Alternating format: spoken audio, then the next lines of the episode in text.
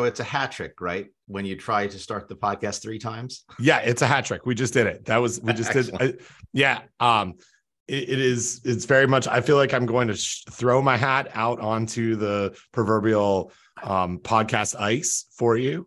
Um, my my every everything seems to be working fine now. My my speakers and microphone are aligned, uh, as people say in the world of corp- corporate worlds um, and uh, and I'm ready to go. I think I think we're here. We're here for the um, we're we're we're here for a good time. We're not here for a long time.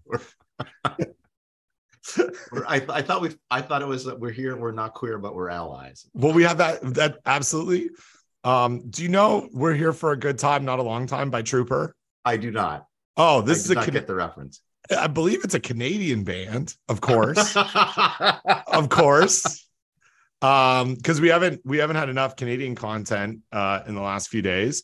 Um it's uh, by a band uh, trooper. Uh, we're here for a good time not a long time. Is sung by canadian rock band trooper released in june 1977 as the lead single from their third studio album knock 'em dead kid. Despite only reaching number 43 in canada the song has continued to be popular. Um don it's been Huh. played on the uh, on the radio a 100000 times. Wow. yep um Well, Will, I I am very intrigued. I uh, we will I will I've queued up um uh the video to for show notes and also to listen when when we're done. Yeah, uh, I did know this, but it was produced by uh, famous Canadian uh, Randy Bachman of Oh, Uh, BTO. BTO and the Guess Who. Oh, um, wow. Yeah, so he uh, there you go. That and actually, when you listen to "We're Here for a Good Time, Not a Long Time," you will. I, I think you'll you'll hear it. You'll hear it in the sound. Yeah, nice. Um, I I lived when I was at the University of Guelph in my first year, uh, which is known in Canada as your frosh year, not your freshman it's not, year. It's not grade 13, huh? It's not grade 13. No, I did grade 13. That was in high school. Um, and then then then I went to to university, or as it's known here in the United States, college. Even though Don, can someone explain to me? And I'm sure that there's like a um, a stand-up comedian bit about this, like in uh, higher education comedy or uh, academia um, uh, stand-up. But why is it that you go to college at a university? I I I don't like understand. Parking on the driveway and driving Yeah. on the parkway. But I don't get it. I don't get it. It just is, right? Like I went to the University of Guelph. Where did I go? I didn't go to college at the University of Guelph unless I'm talking to an American. Then I have to describe it that way. I went to Yeah. university at the Yeah. University of Guelph. Yeah. Uh, Yeah, um, that's interesting. I think the Canadians uh, are doing it right in that case, Ben, and the Americans have it wrong. right, right. Not un- unlike uh, Candida, where we pronounce that incorrectly, uh, no matter what. Or maybe that one's just me. I I don't I'm you know here's the thing I mean we did have somebody throwing pronunciations at us and I'm I'm I I I we're just gonna have to agree to disagree on that one Ben. Yeah, yeah. Canada, Canada. That's not that's like my country with another D, as it was as it was described in the email. Um, right Okay, okay. So we're here for a good time, not a long time. Um, I uh, when I was uh, uh, my, in my frosh year of university at the University of Guelph, lived in a residence hall called Lambton Hall. Um, Lambton. eh, yeah, Lambton, Lambton Hall, um, not Lambton College, um, and not Lambton Hall residence at Western University, which is a different um, university. in- however did you however did you find it Ben it sounds very confusing It, it is it's very very confusing. Um, so Lambton Hall, um, it hall features. This is uh, straight out of the housing tour, and I, I'm gonna I, I'm doing this cold, Don. I don't. I will tell you if these are actual hall features. Four story building accommodating 380 students. Yes, that's a feature. Um, first and second st- floors consist of suite style rooms, two or three single rooms with a shared ensuite kitchen area. That did not exist when I was there. That's been renovated. Third and fourth floors consist of double rooms. This is what the entire Lambton Hall consisted of when, when I was there in 1997 and again in 1999. Um, upper floors are divided into sections. Each section has a lounge, and students are assigned to rooms located on either side of the lounge. Okay, so this is the part that's important for we're here for a good time, not for a long time. Mhm, mhm. Um, I lived in a lounge Well, that's what we were what what you associate with, and so it's exactly as it says here. Um, the, I lived on the fourth floor, and my room was close to the A lounge, so we were known as Section Four A, and our theme Okay. song was "We're here for a good time, not a Oh. long time." Is that funny? Oh, that great? very cute. So, so, you- so I didn't know that song at all until I went to the University of Guelph, even though it was by very popular Canadian band Trooper. Um, and it was apparently been on the radio a hundred thousand times. Um, I, uh, but, but then over the course of that year, um, our residence assistant, um, uh, uh, uh, uh, an individual named Jordan, Jordan would play that song all the time. Uh, cause he was, he was, he was good about like, Well- uh, getting us into the the groove of 4A lounge. Well, now, now tell me this. Um, was it like the YMCA song? Like, did you do like four and you held up four fingers and then you like did an A where you put your hands over your head at a point? Like, were there gestures that went with it? when So I, yeah, no, this this is a great question. I would not say that in my recollection there were official gesture gestures, okay. but definitely at times I know of people who would hold up four fingers on their one hand Mm. and then instead of doing a like in the YMCA they would Right. make an a with a triangle with their fingers Oh, so so if you think of um, putting your index finger and your thumb together to make a triangle mm-hmm. that forms an a I don't think You- so. Yep. In uh I'm, in, look- I'm looking at it right now, and I think that's a white power symbol. Oh, that's also and in fact, we were not nearly as woke as we were. That could have been the case. We could have been um young, impressionable minds uh that, that were flashing gang signs or white power symbols, which hopefully that wasn't the case. Um so um Don, do you know can I I'm gonna tell you some more things about Lambton Hall. Uh, Do I have any um, choice? Yeah, lamp. Yeah, no, it's it's right here. It is serviced by two elevators. Mhm. Um, the layout of rooms and lounges allows for lots of interaction between students. This is true. Hmm. Um, it's because the lounges, at least at the time, did not have televisions, and so and it was the only gathering spot you could be. Like the rooms were so so small that if I was to stand in the middle of my room and hold my arms out wide um like a T, like I was making a T, and my my um roommate was also to make a T that we could touch both walls. Like Oh, wow. my yeah, yeah, it's very small, like two two beds pretty close together, um, two desks. And so the only interaction between non-roommate students, you basically couldn't have more than like four people in a room um because it was so small. So you had to be in the lounge. Um there is some information here that I'll tell you is a bit surprising. It may have come since I lived there. There's a music practice room with a piano. Wow. Yeah, I never never used that. I don't play the piano. Um, there was um a uh a, a room that somehow we convinced the, the early on in in the first couple of weeks of living in Lambton, um, it became very apparent that there were multiple hockey players that lived in this residence of 380 students Hmm.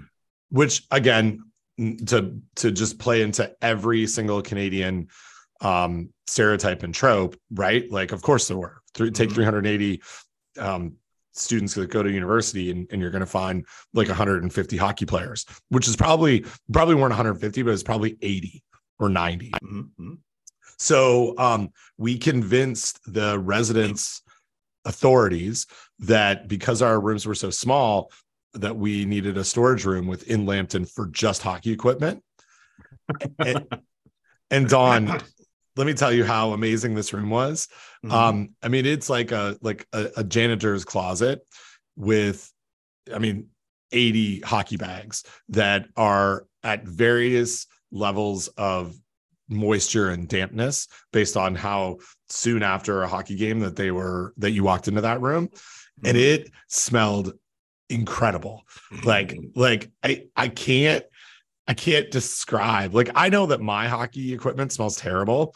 And i know that coaching um both of my kids i spent a lot of time in hockey dressing rooms with you know uh four, 12 to 15 year olds and their hockey equipment smells atrocious.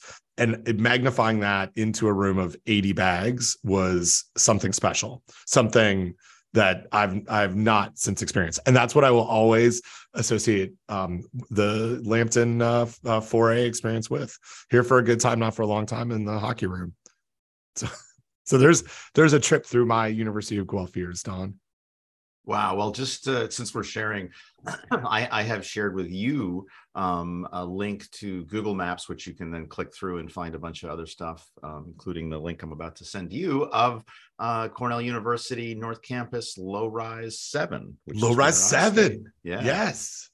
So All right. and uh, yeah that sounds very actually architecturally it seems similar and it yeah i mean they seem it seems like they probably were built around the same time um same sort of Yeah. concept right? Uh in the in the low rises uh every low rise consists of four units. Every unit has a shared study lounge and kitchen uh, with a refrigerator microwave and stove slash oven. Uh, within each unit there are six suites. Each suite consists of a double two singles and a triple. Now that's changed. It used to be two doubles and two singles um, but now they've got, I guess, because of whatever inflation, they've got three people staying in one of those rooms. Um, yeah. So each suite has a shared bathroom and a closet. Oh, yeah. The cl- cl- huh, I don't remember the closet. That's interesting. Um, well, it is for that- you can store your winter jackets and shoes, or your, ho- or your hockey equipment. or your hockey equipment. Yeah. So anyway, um, yeah. Well, I, I um I'll, I'll tell you based on the uh, websites, um, Cornell's um, Cornell University campus groups, low rise six and seven, um, become part of our vibrant community is a much better website than uh, Lambton Hall University of Guelph student they like housing services. I think that this website, true, like Don, this might be what the website looked like when I was there in 1997. Well, when, like when, I, when I was when I was at Low Rise Seven, um, that was before Al Gore invented the internet. So Right, right, right, didn't have a yeah. page. Yeah. Oh, oh, there are 360 degree room tours. Wow. And it's uh this is what people used to do back um but it's very creepy. It's like a fisheye view of a Lambton Hall room. Ooh. Yeah. U of G housing, La- Lambton suite bedroom. Oh, I don't know. Yeah, I don't it's not worth looking at those. Um uh last thing before we, we leave this, uh it it, it is uh I didn't notice this in my first run through of this website. There is a bullet third from the bottom at Lambton. Uh, hockey equipment and bicycle storage is available in the building. A separate key, may be signed out from facilities coordinator in order to access these rooms. So, Don, I, I, I mean, legacy wise, that room didn't exist before 1997. Our, Right. uh, I, I would say that the leadership provided by my class Yeah. um, is, has meant that we we now we continue to have like, uh, hockey equipment storage today at Lambton Hall. Yeah. It's a it's a big deal. It's a big deal. Um, I I also uh, lived in um, uh, the South residences, which look very different. I'm going to send you a link to that. Mhm. And I was a residence assistant there, and then I returned to Lambton Hall also as a residence assistant in my third year of uh, of of university, or when I was a junior in college, depending on where you are. Um, and uh, and and that was it for me. I was pretty much good after that. I I did not need to be there any any longer. Um, but um, South residents, and I think this is probably something that is common if you go to any like higher um, education institution, because I'm sure the rumors of this experience here uh, or, or are, are here at um, NC State as well. But the rumor was that the South residence was built in a way, it was designed by the same person who designed um, uh, multiple high security um, prisons, right? Because Oh, that makes that wow. makes sense. Yeah. Um, but Sure. but you can see it is designed by Australian architect John Ad- Andrews, and I will look up him in a minute here because I don't know anything about him.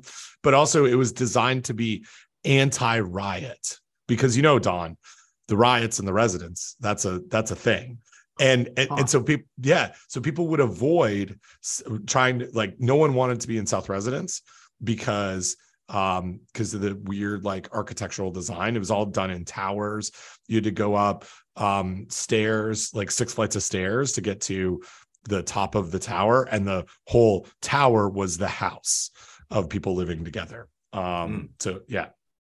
So anyway I, i've never i don't know anything about like NC State residences either.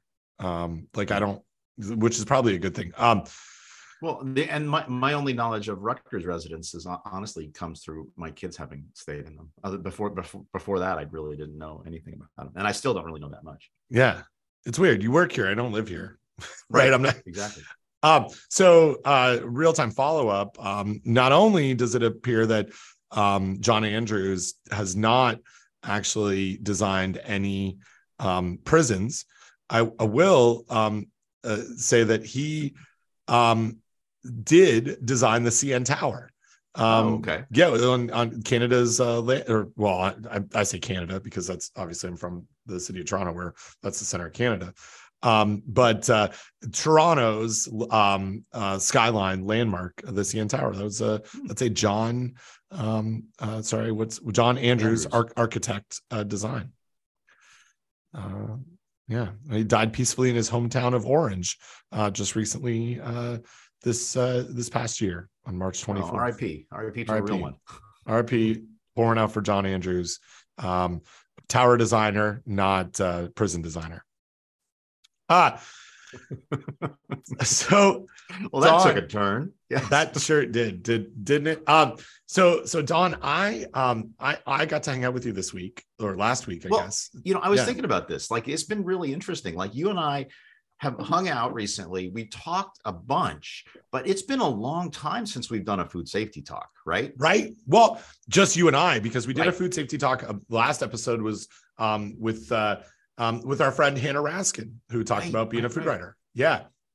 Um, but yeah, we haven't done like a just you and me hanging out food safety talk for for a long time. So this is, I mean, we're going OG um, with this one, original original gangsta style, um, Gangnam style um, uh, food safety talk. Um, so we hung out in person. Um, I think uh, increasingly it's not as weird when you you know used to be. Yeah, when you I think I, we've we've, we've yeah. worked it out. Yeah, right. yeah. I like I know how to talk to you. I know how to do a podcast with you in person with other people around, and they don't know always that we're doing a podcast. Oh, right. Oh, for sure. Yeah. right. Like that's the best. So and and I feel like um this this was best exemplified by um, our dinner conversation at the IAFP banquet because I, that very much was us be, being doing a podcast with other with a small audience of people just yes. at our table. Yes. Uh, but we were we got to hang out in um in the lovely Akron, Canton, uh, and, and well, not so much Cleveland area, but I, we did fly in and out of Cleveland last week, and we um visited with uh, our friends at Gojo um talked about a lot about hand hygiene and it was I, it was a lovely time. And, and one of the one of the cool parts of this meeting um for for me was that we you and I got to to stay in a in a in a house together um on a vineyard in a in a vineyard or on a, I guess it's on a vineyard um on the vineyard property with mm-hmm. uh, a couple of our food safety friends. And it was we we had a meeting one day in, in the house that we were staying in which was kind of cool and it was really low low key. And i i enjoyed um i enjoyed hanging out with you. And then i drove you around. It was your chauffeur yeah that um, was nice well. Yeah that was nice it was a it was fun it was it was a, it was a good event um and uh yeah and we got to talk a lot about food safety uh we got to talk a lot about chick-fil-a we got to talk a lot about chipotle um which actually um kind of kind of brings me to the first thing that I'd like to talk about. Oh yeah, yeah, yeah. Um, is it about? Is, uh, let me guess. Is it about the New York Daily Post? Well, it is about. It's about. It's about. Uh, it's about um, some text messages um, from a friend of the show, um, Dane Jensen, and uh, Dane Dane uh, opens with, uh, "Don, you're all cool with Chipotle, da." Um, which is sometimes the way he talks to me because he's a little weird. Um, yes. Yeah. And so uh, I don't know, but did you have a chance to check out any of those any of those links? I did. Yeah. I mean, I I didn't read. So what what um uh what what Dane was referring to is a New York Post article last week. Um New Jersey Chipotle manager fired for calling out lax food safety standards, according to his suit.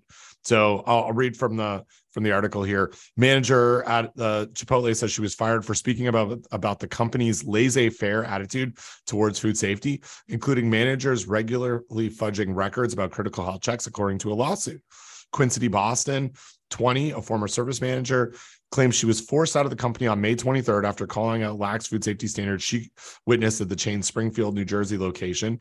And this isn't like uh, um you know it's not it's not verified at all but there's a lawsuit right? So we know about this because um she filed a lawsuit uh in a union county superior court um in union county new jersey uh, she claims she witnessed managers regularly regularly forging records and in, indicating they conducted food temperature checks and other legally required safety inspections. The suit says. Um, in one disturbing, and this one's kind of interesting. Uh, one disturbing incident, managers didn't make sure customers' vomitus in the store had been properly cleaned up, resulting in Boston getting sick at work herself. Um, and then uh, she started in a management position said she was concerned. She had complained many times and that uh, uh, you know apparently she was um, you know she she was fired uh, as or pushed out as a, as a result of this. So yeah. yeah yeah i mean I, I i read about it. I haven't seen much coverage. Uh dane did some digging for us found the lawsuit um and so uh, you know a lot of i i scrolled through this yesterday, and a lot of what's in here is um, similar to what um, you know what's reported in the um, in, you know in, in the uh, New York uh, Daily Post. New York Post. Uh, New York article. Post, yeah. So yeah. The, yeah, the Daily Daily News and the New York Post. Yep. Those are separate newspapers. They're different. Yeah. for, yep. The, for those of you who live in New, Jer- New New York or New Jersey and are about to send Ben a correction, but yeah. So you know, and and and Dane, uh, he does say um, he links he he he sends us the Post link and he says, but that's the New York Post, which is a garbage newspaper. Um, and then he goes on to find the uh, the actual um, uh, lawsuit, which which if the if these allegations are true, it's not it's not good right? Like yeah. telling, telling people to clean up uh, vomit without a proper PPE. PPE or spill kit like that's you know and then and then once the cleanup was complete um, uh, management instructed the employee to return to the line where they continued cooking and serving food uh no that's not good right? And so right right. And, yeah and, and I, I, I'm, I'm really curious eh, how far up the chain this goes corporate wide because I really do think the folks at the top of the you know pyramid there at the top of the ship they know what they're doing but this is uh yeah this is this is not good right? And so this is this is some this this this indicates some problems at least within um some some part of the management structure in some stores right? Right right right yeah. And and I, and I think about this you know we over the last couple of weeks um well or last week we i was in you know the the meeting with you and um and our friends at, at gojo and then i went to um, las vegas uh and went to the um national association of convenience stores nacs um meeting and and they nacs held their first ever food safety like summit for conv- c store convenience store um, food safety folks and and you know in that in that session um our, you know another one of our friends Lone Jespersen talked a lot about work that she's doing in food safety culture.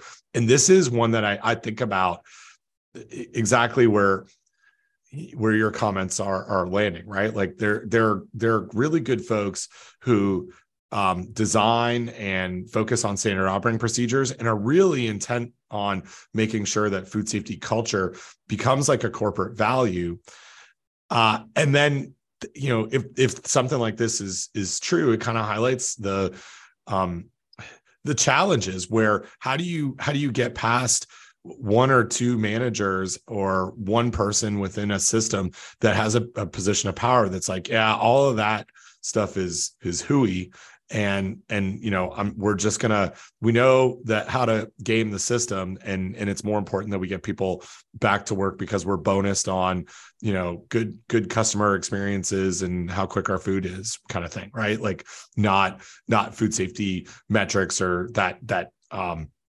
that complicating priority um uh, competition right? Like that which is you know, hand, uh, not providing PPE for someone to clean up vomit, getting them back on the line, meaning like go out there, do the job, and then get back and do this job.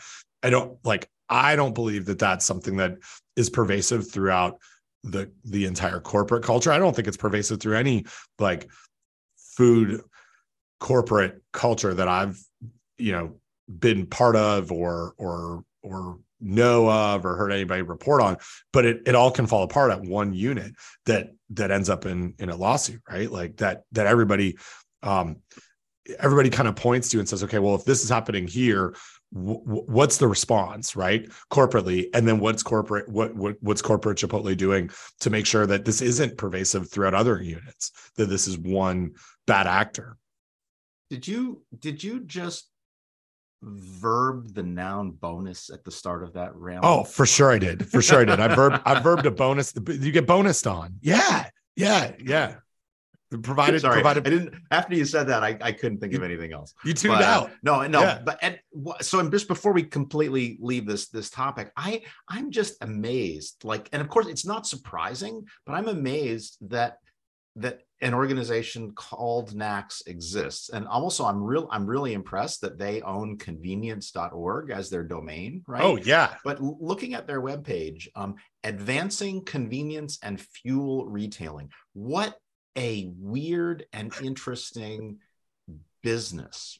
Yes. Uh, uh, and and and uh, and and trade group, right? Like because if you think about it, like convenience store, there's a weird intersection of convenience stores with our world of food safety. But then, like the whole fuel thing, like that's like 50% or more of what it is that they exist to do, which has nothing to do with our world of food safety, right? right. Um, right. I, it's I, I I just yeah, it, it's it, it seems just seems fascinating to think about that. Okay, this is a business that exists um, because we have cars and we need to go places and they need fuel and and by the way, you might want a snack while you're there, right? Well, eh, yeah, and and I mean, and and like I, I guess things that I've learned. I didn't I didn't go to the the NACS show as it's Mhm. known. If you Yep. look in the top left corner, Yep. that that's happening right now. It started yesterday. I, I left. Um, I was there for Food Safety Day, and then I then I flew home overnight because I had Don. You know, you know, I gotta I gotta coach hockey games, right? So I had I had three hockey games to coach yesterday. Oof. Um, yeah, which was I mean, truthfully, was awesome. Like it it I it could not have. I I was very I was very happy to be able to be part of this like food safety day. There was probably um 50 or 60 attendees from a whole, you know, a, a bunch of like regional um uh convenience store, gas station places that you'd recognize. Mhm. Um, you know, like that were that were there. All the as you're driving, right? Like there, this is the place where um you see you see convenience stores and, and gas stations. And so it was cool. And then I I flew home um red eye and and uh, I, I will report here for the first time publicly that um, both of the teams that I coached this weekend they went uh, they went four wins zero losses so big big weekend in the Chapman household of uh, of good hockey games. Um, Wow. So like I'm I guess what what you're saying is you can be a good hockey coach even after taking a red eye. Yes, yes, I can. I can. Uh, absolutely. Uh, and so, um, but so I missed, and and I want to go next year um, to this show because I want to see what it looks like inside because this, you're you're right that this it, it's very adjacent to our world but i think increasingly it's more exactly square in our world with the amount of food preparation that's happening in convenience stores and gas stations that you wouldn't think about. Like I jokingly, I talked to a couple of folks um, about this, and I wouldn't, you know, I'll say it here because this is our podcast, but I wouldn't have said it in the room. Like, you know, what what are we what are we talking about here? Like hot dog rollers, like and, and nacho Yeah. cheese, but but it's not. And in fact, in, it increasingly is not. It's uh, fresh salads. It's commissaries that are being run that are supporting multiple outlets that are um, doing maybe not just minimal food prep, but some, you know, like actual sandwich preparation. There are things I learned just hearing the discussions, um, which makes a lot of sense. And I hadn't really thought about it. Like you, I've, I've, I've stopped at a gas station or two, Don, on my road trips. And sometimes you find a gas station that's got a convenience store and it has a Subway in it or it has a Burger King in it, right? Because Yep. that store is a franchisee as well.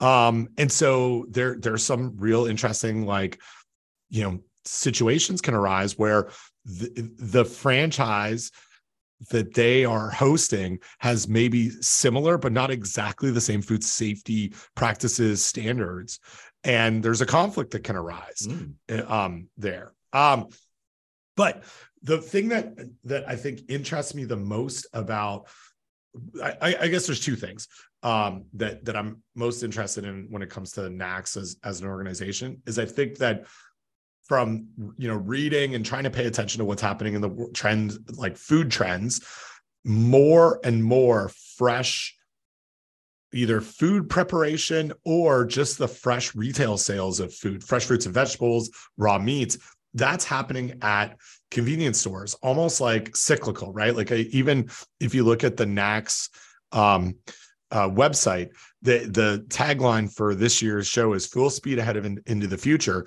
But they say from the first corner ice shop that sold milk, bread, and eggs after grocery stores closed in 1913 to the full service chains offering fresh meals, multiple fuel options, and touchless ordering and payment options of today, the convenience industry has been moving full speed ahead into the future for more than a century. And it's and I see very much in especially like in rural um rural communities with low socioeconomic demographics that have food deserts there is an increasing market for fresh food at convenience stores at gas stations. And i kind of want to be there in the food safety world and for what i do in my department looking at nutrition and behavior and local food systems to just better understand this like convenience store world and where they're going.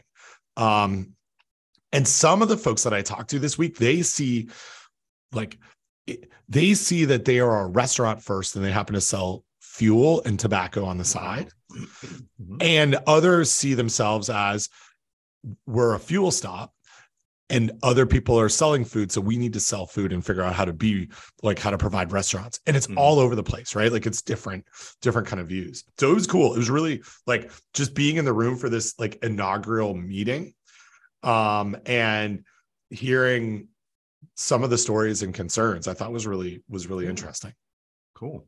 Yeah, very cool. So so that's my NACS. Now now Don, I, and I won't say this to my friends at at NACS, but I will again tell you here: Vegas is not my scene. Vegas, baby, no no go. Yeah. Um.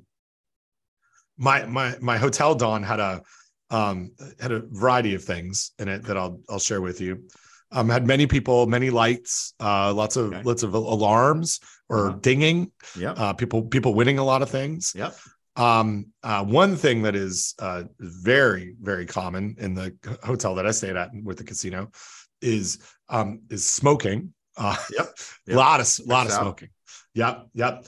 Um, a a large sports book, um, which which you know I like I like my sports ball, Don. Mm-hmm. Right. Mm-hmm um, it was overwhelming to walk into this this room uh, on Saturday during um, the NC State uh, football game. Oh yeah, because I mean, Don, it must have been like it was like walking into an IMAX theater, but like six IMAX theater screens all side by side, all showing wow. different football games in different like spots. Like, I mean, it must have been 60 football games that were on that people were betting on, it was overwhelming. It was like a sensory. What what are those sensory overload? They're, they're yep. sensory deprivation um, containers is the opposite of that. Right. um, and then um, surprisingly, um, Don, there was a tattoo parlor in the lobby of my of, of my hotel. So you got so you got you got some ink. I got some ink. Um, there was a sock store Okay. So so if you want some like you want socks, if you go to I mean here here's the scenario, right? You've gone to Vegas and you forgot your socks. Um don't have no fear. The Westgate Hotel has a sock store for all of your sock needs.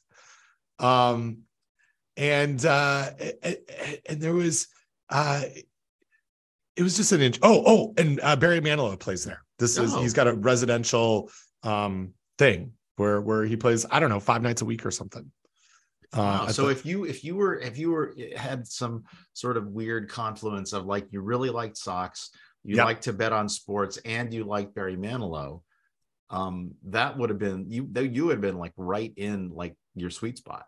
Yes, yes. This this is the place for you. Um, it, it is uh, it was something else. So I um I did not go see Barry Manilow. Um, I didn't see him walking around at all um, either. He didn't come to your talk. I did not come to my talk. Um, I've learned just as we talk about this, Don, that I probably needed to be there in December because December 8th to, 10th, he will be performing a very Barry Christmas holiday oh, nice. show. Um, which uh, good ding ding props to that.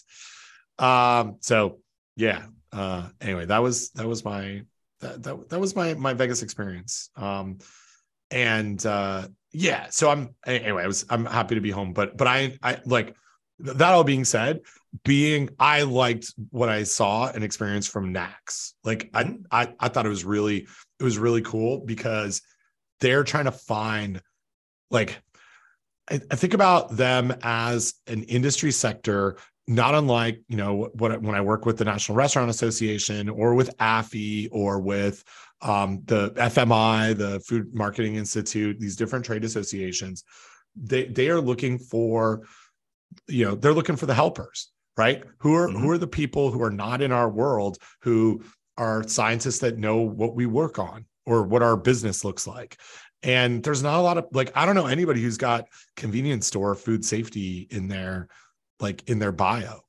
um yeah yeah yeah and and so so they're they're like well who where do we find people to help us with some of the science and social science issues that we're that we're you know mm-hmm. struggling with and yeah, it was it was cool. It was really good to be there. So I put a a big um, uh, plug in for all of our um, colleagues and friends at land grant institutions, and I was like, you know, I gave a talk and I talked about hand washing and um, and some of the work that we've been doing in our in our kitchens and just you know little little bit of um, things that I think are are important um, in a convenience store setting like norovirus.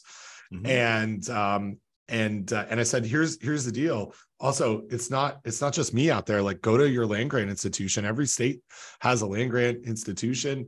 Um, almost every one of those states also has someone who, who's working at least they may not be working directly in like retail food safety um, but but they're adjacent to it and they can help you. And so so find our friends out there in your in your states. And so so maybe maybe our friends our food safety friends will get calls from uh, from folks who are in the c store world soon. Because cool. yeah they need help.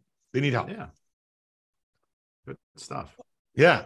Um you want to talk about butterboards? Oh yes, let's talk about butter boards. So, um, and I I've got I went into a, a TikTok rabbit hole this week, Don, and to to well over the last couple of weeks. Um, but one thing that I wasn't aware of was a trend on TikTok, which I'm now very much familiar with um, after uh, talking to um, a New York Times journalist, um, Amelia, um, and um, about uh, Amelia Nierenberg um, uh, about like butterboards. And so Amelia, she and I have talked a few times. She reached out to me and said, um, I, you know, I'm writing about butterboards, this new social media trend where you decorate butter into a charcuterie pattern. Um, and uh, she wanted to talk about, you know, risks. And and I, you know, I'd sent, I'd actually um, sent her a risky or not episode that we just did on mm-hmm. uh, purple butter a mm-hmm. Redditor's purple butter and and talk through some of the, the science of the safety of butter. And really, she she wanted to know how long can you leave butter out at room temperature? What's the best way to clean the board? Which I didn't really answer because I mm-hmm. don't, I'm not, that's not in my world. Um, and then, but most of our conversation, which didn't end up making the piece in the New York Times, was why do we, and you know, I'll put that in air quotes, have butter misconceptions? Like, why is there, why do if if it's not a risky pro- process sorry, not a risk, like not a risky um, practice of of leaving. And I'll I'll be real like clear in my words, like leaving salted butter out um, at room temperature for a long time. Why do people? Why are people weirded out by it? And and so we we talked a little bit about about that. But I wanted to get your thoughts about butter boards and then talk about dairy and butter misconceptions a little bit. Yeah, well, and we should point out, um, and what, yeah. So first of all, like props to our colleague Bill Hallman, who sent us um, something from the Wirecutter um, on the best cutting boards, and and he, he said, you know, something about butter boards, and then you said, oh, and by the way, I talked to somebody else um, with from the New York Times about it, and so and and it sounds like you were also misquoted, right? I was, but but it Which, happens. But well, right, but I think but I think we should talk about it because it, it actually goes to um, it goes to people's misconceptions around this, right? And so, let me see if I can find it. Do you do you Oh, have yeah. your misquote? Yep. Yeah. So so um in the article, Amelia says salted butter is safe to leave out for four hours at room temperature, said Benjamin Chapman. Uh, Uh, the de- yeah, the department head of agricultural and human Got sciences right. in North Carolina. Yeah, North Carolina State University. Um, and uh, you know, she she says, um, unlike the average American who prefers to keep their butter at much cooler temperatures, people in many other Western countries often leave butter out on the counter for easy spreading. And actually, the quote that I did like, Don, is what Mhm. happens next, which is I said, This is not something that would make my Yep. top 20 list or top 50 list of risky things. Yep. Yep. Um, yeah. And and because we we talked for you know 20 or 30 minutes, and, and I, I felt like a lot of what we do on risky or not is what I have I approached a lot of um interviews recently, which is Right. what is the path to risky, right? Right. Um, and and and I think this one's not not risky, but yeah, I um what what yeah. So and let's yeah, you go ahead. I, I that's the quote. You you yeah talk. and so i think what what you said and what they what they what was mistranscribed is what what you what you said was unsalted butter can be Yes. left out for four hours right and and so and the reason for the four hours is like that's kind of the the food code limit right? The outside Yep. limit in the food code. We tell consumers you know two hours or one hour in warm weather just to be conservative. Um, but really that's for unsalted butter where there is a there is a possibility if pathogens are there that they might grow. And we've we've sort of we've we've we've talked about salted butter and unsalted butter before on on risky or not. Um, i think we we i think what you would have said uh, is that salted butter butter can be left out at room temperature full stop right? Like uh, because it because since it is salted. Now again you know, thinking about the path to risky, you know, first thing you say when you say butter outbreak, uh, food safety, people talk about, well, there was an outbreak in Finland in people in a hospital and listeria and butter. And it's like, okay, yeah, but that was people in a hospital and there was some manufacturing defect. It wasn't, it wasn't temperature abuse necessarily of the butter. Um, but yeah, I think, I think salted butter is relatively safe. I think unsalted butter made from pasteurized milk is also quite safe. Um, you probably could even leave um, unsalted butter out for extended periods of time. Now, where where it gets interesting, I think, is well, what else are you putting on that butter? Yeah. Um, what is getting into that butter?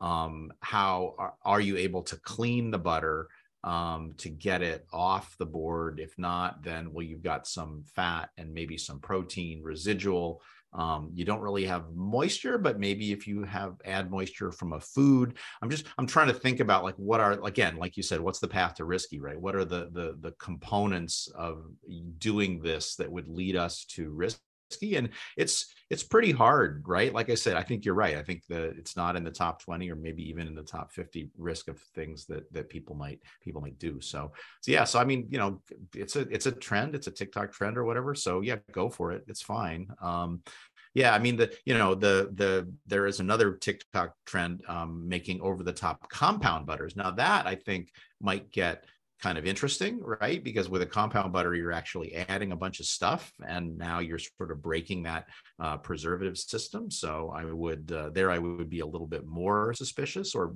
a little bit more cautious. And and there it kind of gets into the and i'm wearing even wearing my shirt today um, it's complicated and it depends territory right? Because Right, it really right. depends on what you are using to make your compound butter how you're making it how you're handling it after you make it et cetera et cetera.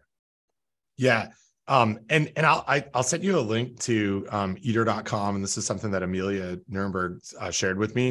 It's got a pretty good set of screenshots so you can see what people are doing. And it very much it walks this line of compound butter and um and just butter with stuff on top of it um edible flowers. and in fact that's what i talked to amelia about like she sent me a couple of videos and i was like i think the riskiest thing in this in this butter board is not the butter at all it's not even the interface it's like edible flowers that Mhm. like what are the what what are the like how are they being cultivated how are they being handled are Mhm. they really truthfully edible right? Like what that that's the you know was riskier um, to me than than holding butter out on a butter board for indefinitely is you know where where we had kind of talked.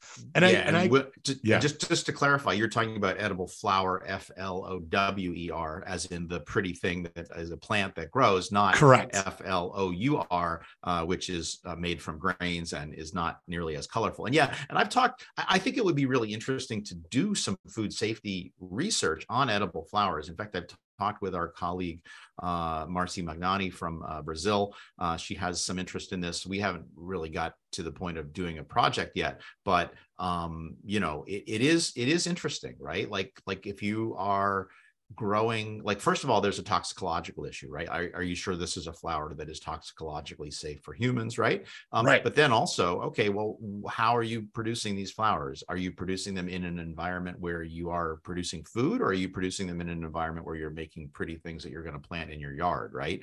And and if you're just using any old flowers for your edible flowers well i that that could be potentially problematic. So i think right, it'd be right. really interesting to go and do just a survey right? Just go out and survey find some edible find you know uh, how, how, you know figure out how to do a, a sensible survey of edible flowers and look uh, look at the microbiology. Yeah and, and and just like yeah understand that more right? Uh and what you might be adding into that that interface of that like and and even what what i told amelia was like i'm not even worried about salted butter putting a bunch of stuff on top because even if the water like it's more about the water that's being added from the other stuff, not the butter itself. Um, so yeah. So anyway, I got what, what was really interesting. Like, I mean, I saw the article and I usually don't do this, but I have a pretty good, like, I've talked to Amelia a few times. And so I emailed her back. Um, and I was like, hey, just like a heads up, don't like, I'm, I'm not expecting anything here.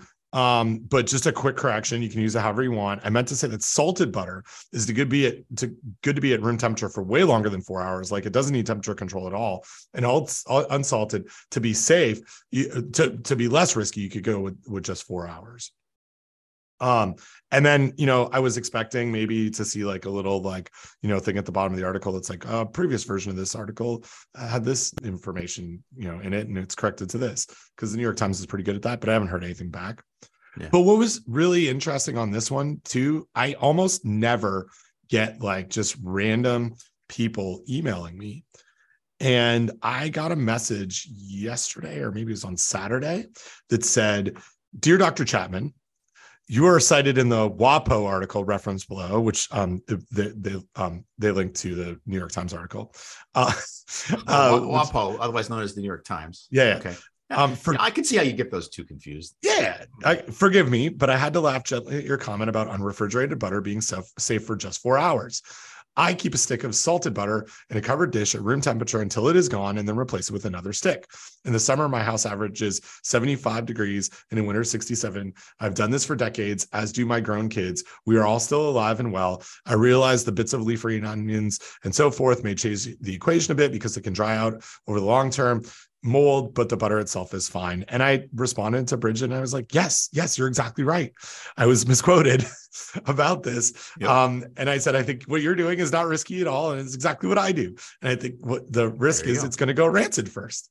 Yeah. Um, so, so anyways, but, but that like, here, here you go. Right. Like the, the, this, this one, the misquote or miscontext, I guess, of the comment, um, get you know got in front of someone and then all of a sudden this person felt like i don't know like passionate enough to email me about it to say i disagree yeah. with you right yeah. and Good it's like I, yeah. yeah and i'm like i i disagree with me too uh the way that it was said there that was quoted yes yeah yeah so anyway I think that's that's butterboards i i want to also say um i and i sent you a link to this this this person um mm-hmm. but i am obsessed mm-hmm. with someone um, who is unnamed, uh, is anonymous, um, but he does um, uh, like TikToks of um, like uh, other um, other oh, yeah. TikToks about cooking. I'm like trying to figure out what to like how to explain this. His name yeah, he does like so. Yeah so for people that uh, that know TikTok, there, there is a thing called a duet. right? Yes. And a duet is you can basically put your video in somebody else's audio, or you can do side by side video. And this guy does duets where he basically looks at somebody preparing a recipe. And yeah, and I have I've seen this fellow as well, and I shared with you. There's another guy that does duets uh, with people that are making uh, alcohol uh, cocktail drink recipes, which is also quite good. And uh, yeah, well done. You know, if somebody is has has sort of a good a good sense of humor and has something to add to the conversation, these duets can be can be quite interesting. And and yeah, and I have uh, I have also seen this guy, and I think I might even follow him on TikTok. He his name is Chef Reactions. Um, Chef Reactions, got, right? Yeah, he's got like two two million followers. I think he's hilarious um and i and i i mean these these videos are are phenomenal. Like every almost every video he's got like a million or so views on this. So he's he's way out there. Um but he you know someone tags him in a comment then he does a three minute duet where he just gives you know his deadpan chef reaction. And he you know i linked to um an article that came out earlier this year excuse me in, in july that you know he the, he's anonymous like i mean i'm sure people know who he is like and someone Yeah. who would recognize him but he doesn't put his name he doesn't say where he works no one seems to know it the only thing i do know from his instagram is he's located in canada and it's i don't know if you you picked that up don but he he he has um like i think he's either from toronto or montreal um Mhm. Montreal would be my my guess. And he wears um like a, a bunch of Major League Baseball fitted Yes. baseball hats, and Tr- Toronto Blue Jays and Montreal Expos uh, are prominent. He also wears a bunch of other ones, but he's just he's awesome, and he's got like some food safety content. So um, the, there's a couple of, of these. And I'm not gonna be able to find them for show notes, so you got to watch them all if you're listening to this and do it because it's worth it. But he often talks about like salmonella hands or salmonella cu- cutting Yep. boards. Like, don't do. Oh, there's the salmonella board. But he also has Yep. like, you know, um, some of his like more um egregious things that he sees every time is like people using powdered salt or garlic powder or using uh the TikTok videos are famous for like a bowl of something and being mixed into another bowl. So he just constantly like notes bowl to a bowl, bowl to a bowl, Bowl to a another bowl, right? Another You don't bowl need to do bowl. that. Yeah. Yeah, you're just making more dishes for yourself. Another Yeah. bowl, and then knife skills. He's always calling people out on their knife Mhm. skills. You're gonna lose a finger, maybe. Yeah. So, um, And, Yeah, you know, I- and one one looking at I'm so I'm looking at his his TikTok account, and one of the uh, video uh, uh, piece p- people he often or not often, but he, one of the people he has done duets with more than once is uh, a wonderful uh, TikTok, which I highly recommend that everybody follow, which is called "What My 78 Year Old French Grandpa Had for Lunch." I made for lunch. What and and this is just this wonderful French gentleman who grows his own herbs and uh, his he doesn't speak really any English and his uh, granddaughter videotapes him and oh my god, I want to have lunch with this guy every day. And and chef reactions love him. He love him. Yep, Yeah. exactly. He's like, this guy is great. He, he you know, and he also loves. There's a woman um, who's an Italian uh, grandmother, Nona, who Mhm. also makes a lot of uh, pasta, and uh, and he loves her too. He's like this, you know. He, so he's he does some really nice ones. He eviscerates other people. Yep. Um, but what he likes, he really likes, and I, I just find Yep. his commentary. I think it's really funny. And my favorite part is he doesn't take himself too seriously either. Like Right. he's like he'll he'll cer- certainly like look at people's techniques and what they're making, but he'll often give something that's like uh you know two out of ten, but I'd eat it Right. or I'd try it, right? Like Right, and right. and I think that that's pretty. I don't know. I think it's funny. I'm obsessed with this guy. Like Mhm. like he, I would I kind of want to reach out to Chef Reactions and talk to him about food safety because Yeah, this sure. yeah this is the kind of guy that that we need to need, we need to know more about. Um, and my uh um yeah I, I- my my my friend um Cheetie Kumar who um we we had uh on a symposium panel at uh, iafp who's a who's a chef here in raleigh. We talked a little bit about that in one of our episodes a, a few months ago. Um i sent her this guy's um instagram and i was like this is what we need to do for food safety. And she's like yes this is amazing. So she was she was a big fan too. So it's like even people in the culinary world kind of get this um like this just this this take on home cooking it's it's very um uh I- it's credible and it's convincing and this guy does a great job so Yeah. yeah so check out chef reactions. Um what what else is what what else is going on? I haven't looked in our in our Dropbox. Does anybody put anything in there? Oh, some yes. There's a, there's a bunch of stuff in there, um, I, which we could talk about, um, in, including some some feedback. But I'm actually interested in um, the, the FDA review panel. Oh yeah. what What do you think about that? Well, I don't know. Let's you. Why don't you set it up? Because and let me okay. look look up what's happening here. So yeah, so I'll I'll read from the the document that we put in the uh, show notes, which is an article from uh, Marler Clark, uh, Food Safety News. Um, and it says uh, it's uh, Dateline November or no, November, right? Uh, September 8th, 2022. So this is about a month ago. Um, uh, members of FDA review panel named. And it says the Reagan Udall Foundation has announced five members of an independent expert panel who will conduct an operational evaluation of the Food and Drug Administration's Human Foods Program. Uh, Jane Henney, uh, who I don't know, former FDA commissioner, was named as the chair of the panel last month. Um, and then other people on the panel, some of whom we know. Uh, first of all, Francisco Diez Gonzalez, who is the director of the Center for Food Safety at University of Georgia, formerly of University of Minnesota.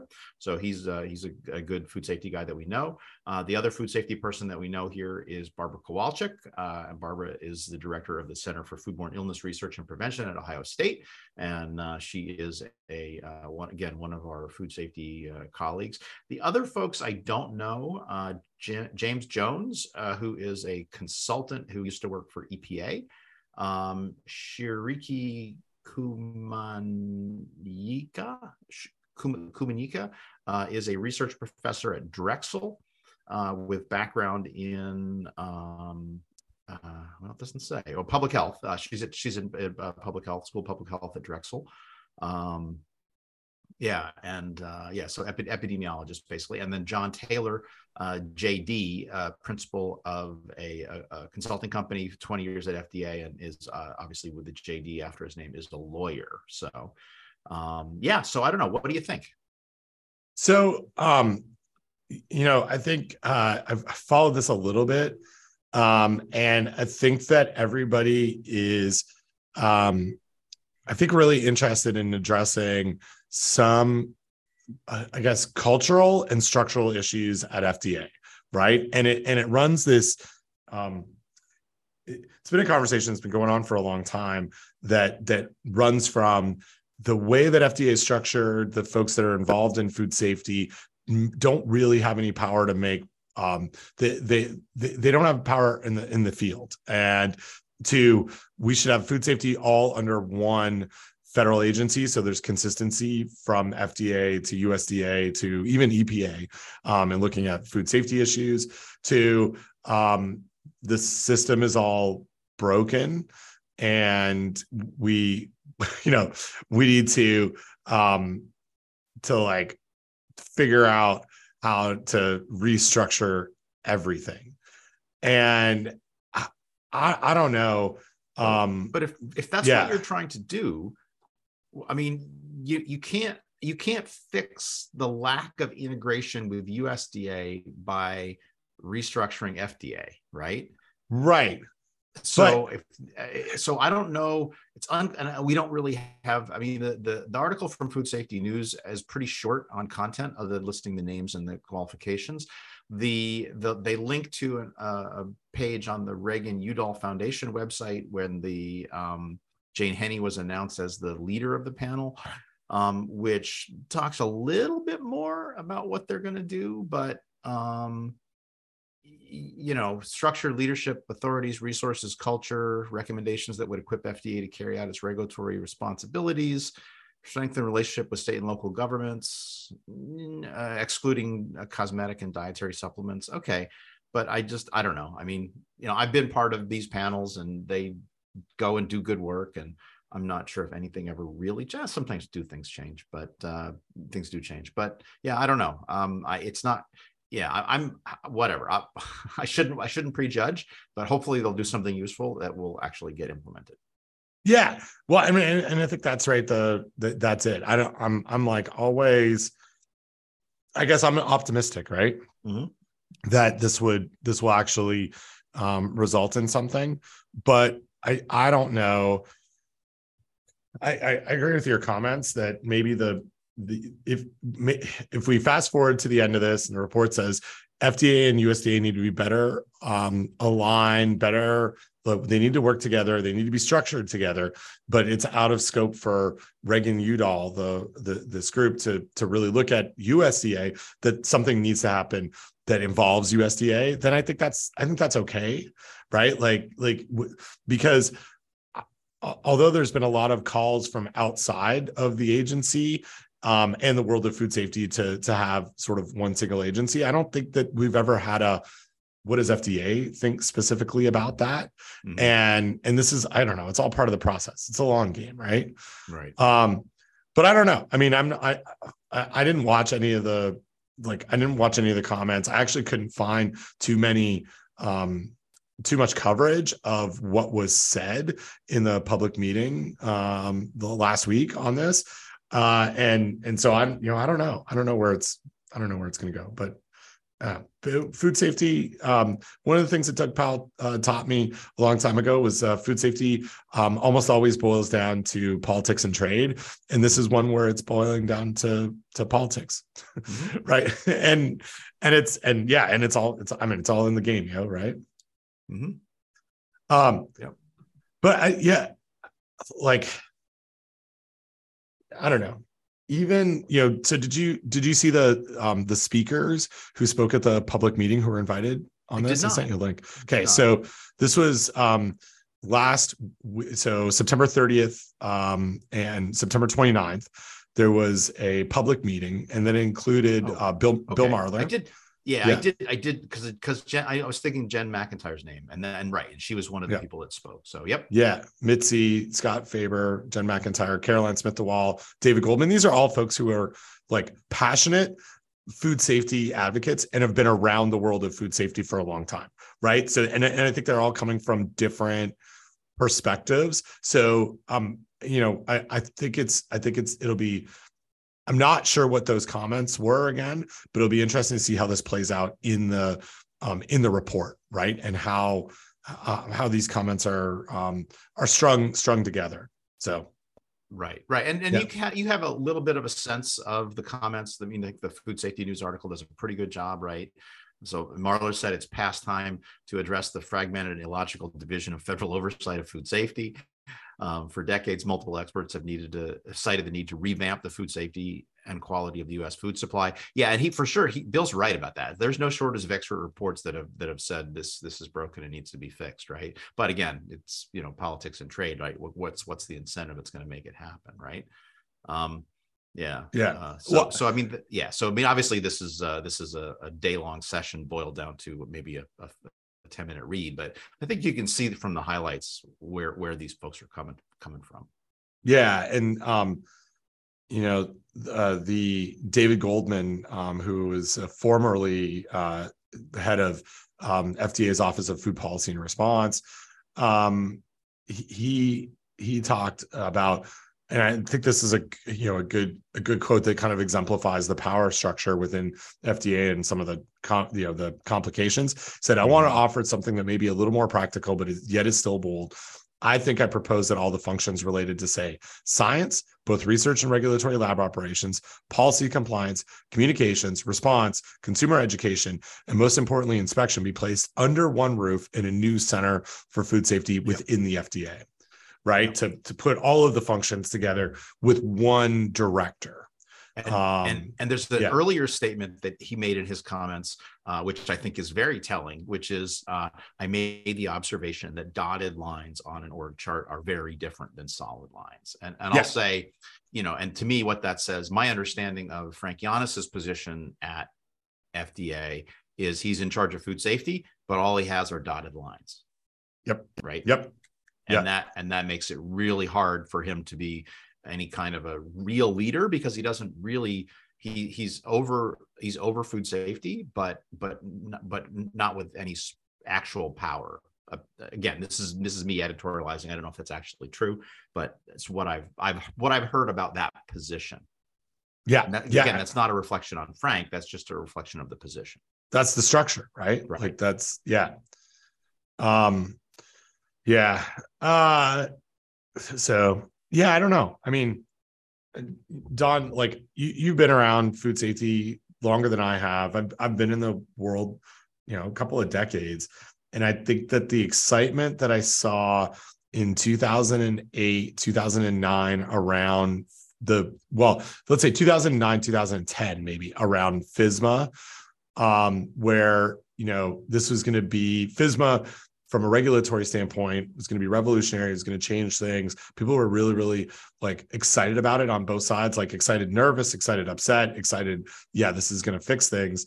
Um you know fast forward to 12 13 years later from those discussions we're still not seeing the pr- some of the practical changes that were enacted even over a decade ago fall fall out. I i see this as pretty analogous to that right? Like no matter yeah. what this conversation is the the the the practical changes and the impact on what we do daily we might not see for a decade or two if anything. Right right. Um it you know even even if there was just a massive restructure of fda that that takes time to change culture and yeah so so i don't know. And you know and there's a good there's a good comment for, in the piece from Marler as well who says that i believe that FSMA's failures are not due to the legislation but really due to uh, leadership and you know fragmentation and, and et cetera et cetera.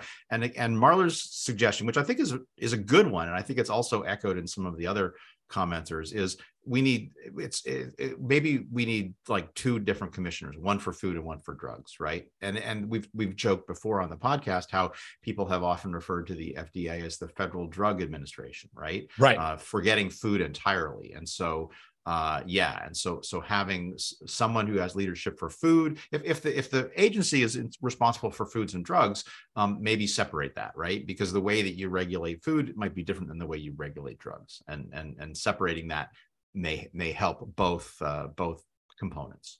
Right right absolutely yep and and there was a whole bunch um, of uh, social media response to um, the like uh, infant formula sort of world not you know I, I, guess started by abbott labs but certainly there's been a bunch of other recalls related to um Cronobacter Cronobacter sakazakii um sakazaki uh and uh but there is a lot of social media sort of like put the f back into fda um yep. around it. So there so it wasn't even just the fda f the fda yeah.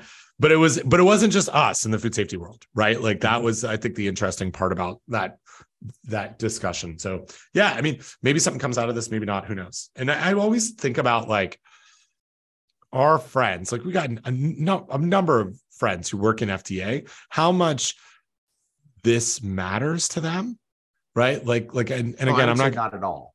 Yeah, right. Not the, at all because it's just that, like they're like that's like what they're doing is they're like steering the ship day by day and what this group is doing is it's tracking something that is you know is miles away and might not even happen right? And yeah and so oh man it's so yeah i think it's so funny. I'm not funny but but that like that's it because they can't really focus on that. Um they've got to focus on what they're doing daily. But we're talking about it right? Like no one I don't, no, no, no. No one's talking about NC State um, stuff outside of, I don't know, the world of uh, sports. Like no one, no one's thinking about my job or how the structure of the university is. Outs like outside of the people in the university. Where I think this is going to be an odd situation where there's a whole public discussion about the agency that you work for that may or may not have an impact. Certainly in the short term, not at, almost not at all. But um, but you know, I, I don't know. I, that it's a weird meta thing to think about for me. Um, so so I would I would like to talk about um, food safety myths, consequences for health, which is a oh yes study yes that um, uh, that you apparently uh, uh, rumor has it um, would have rejected. I would have. So yeah. So tell me what's your problem? Okay. So so here's a paper that was in food control, a great yep. journal, like right. one that that that I I've got. I think there's really fantastic stuff in it.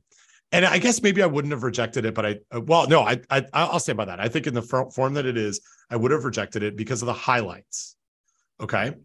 Um, and and really the conclusions that the authors draw. And so let's walk through this paper a little bit. Um, the highlights, and and again, I'll I want to get into methodology here in a second because I think it matters. Um, but a large share of the UK, German, and Norwegian population believe in food safety myths. Okay, check that checks Okay. out. I and I understand how someone would get that. Don, the next one is the one that I have the most amount of problem with, Mhm. which is believing in many food safety myths correlates with gastroenteritis incidence and prevalence. Okay. Is that a that, that's a hmm right there? That caught my eye. Okay. Like because this is the world that I live in, right? What do people think about food safety, and how does that impact what they do, and what are the outcomes? Um, and then the third bullet is large correlations observed for beliefs about eggs, bacteria inactivation, vegetarians, and eating dirt. Okay, so whatever, great. But Don, do you want to guess at? Okay, actually, not guess at because you've read you've read portions of this paper or, or the whole thing. Um, if you were to design a study that gets at highlight number one, what would you? How would you do that? How would you look for links between what someone believes in a food safety quote myth and what the outcome from a gastroenteritis situation would be? How would you how would you measure that? Well, I think you have to be really you have to be really careful, right? Because there are I would start with figuring out what are the myths that are of interest and I would make sure that those are vetted through experts, right? Um, because you know, Ben, often what you and I do on Risky or Not is we will we will you know sort of blow up a, a common perception about something, right? From from our perspective, and so and I've been part of expert panels where we were asking you know you know basically risky or not style questions for consumers and i just didn't agree with a lot of the things that were just like very very like conservative recommendations right? So i would start there but then you've also got to have access you you can't i don't think you can use self-reported foodborne illness right? You'd have to you'd have to basically yeah you'd have to basic it would be hard to do because you'd have to start with people legitimately sick people that were sick that you know got sick from food poisoning or at least from foodborne disease agents right? And then interview those people. So it's it's not a it, it's a it's a it's a easy study to do poorly i'm not sure it's a it's a easy study to do well Yeah. And and so I I think the myth part was done well. I think here's where I this paper falls apart for me, which is exactly what they were trying to like look at. The objective is do myths correlate with the likelihood that someone got sick? And mm-hmm. the way that they correlated that was by asking one question. Hmm. So tons of myths. And the one question was in the last year, how many times has someone in your household had a bad stomach bug with vomiting and diarrhea? The scale went from zero to 30 plus days. Hmm. Prevalence was operationalized as binary yes or no. So if someone had more than one, it was yes or no. Um, uh, and and then the the um, uh, like not prevalence, but the um, incident, uh, like incidence was was yes or no, and then the prevalence was um, you know looking at the number of days related of gastro self-reported gastroenteritis incidents per household. I think this is super flawed. Now they they provide some justification. They say that this is actually um, consequences for, for health were assessed with two standard epidemiological risk assessment endpoints: prevalence and incidence of a- acute infectious gastroenteritis. Right. So they started with a WHO publication that says if you want to know what a, a good measurement for consequence of health, you need to know about the prevalence and incidence of acute infectious gastroenteritis. I'm good with that. But the way that they asked it was, um, how many days did someone in your household have? Were they did they have vomiting or diarrhea with a bad stomach bug? And that was it. Mm. There was nothing else. There, there, there was no other. So the entire and and I think like I look at this, the there the money shot for this is is table um five, I think it is table four, sorry, which is the um um, Pearson correlation beliefs effect on incidence and prevalence of gastroenteritis in descending order of the coefficient values. Okay. And so there's a lot of um, things that they say are significant at the 0.01 level that I'll that I'll highlight. Um, vegetarians don't get food poisoning. More likely to have incidents of, if you believe that, more likely to have an incidence of gastroenteritis per household log transformed. Bacteria do not survive on wood wooden cutting boards. More likely, there might. So, Don, I guess maybe here's here's the thing: there might be something here, but by relying purely on the self-reported behaviors, making sweeping statements like, again, directly from this believing in many food safety myths correlates with gastroenteritis incidence and prevalence. It doesn't. It correlates with self reported gastroenteritis incidence and prevalence at the household level. That's it. And that doesn't mean the same thing to me. Like it's not, it's too far of a jump. And it kind of pissed me off when I read this. Yeah. And I'm, I'm having trouble even understanding table four because I don't understand. I don't understand what like we'll trust them that the Yeah. ones they've indicated are significant are significant. I need to look at what a Pearson correlation coefficient should be doing, but I don't understand. I don't understand what those numbers mean. It's not like a p-value, right? Where Right, the lower right. the p-value, the more the significance. Um, yeah. so yeah, and honestly, you know, you said you didn't have a problem with the food safety myth stuff. I think I think I do. Right. If you look at table two, which is the measures of food safety beliefs, Yep. um, yep. there's a lot of stuff in here that is that is ambiguous at best. Fresh food Ah. is always safer than frozen food. No. Um, Right. But I, I don't know what I don't know what the correct answers are. Right. How about this Oh, one? Yeah. Le- lemon kills bacteria. It depends, Ben. Right. Le- right. lemon- That's a really good point. Will kill some bacteria depending on the bacteria. Right. All food should be kept at two degrees Celsius. What's the right answer? Well, th- I don't keep my cereal at two degrees, Right. Right. right? Right. but I don't keep Bacteria- my bread at two degrees. Oh my Um, gosh. I mean, there's some that are obvious, like washing your kitchen too often creates a sterile environment that's bad for building up your immune system. Okay, we can agree that's kind of nonsense, right? Um, Yeah.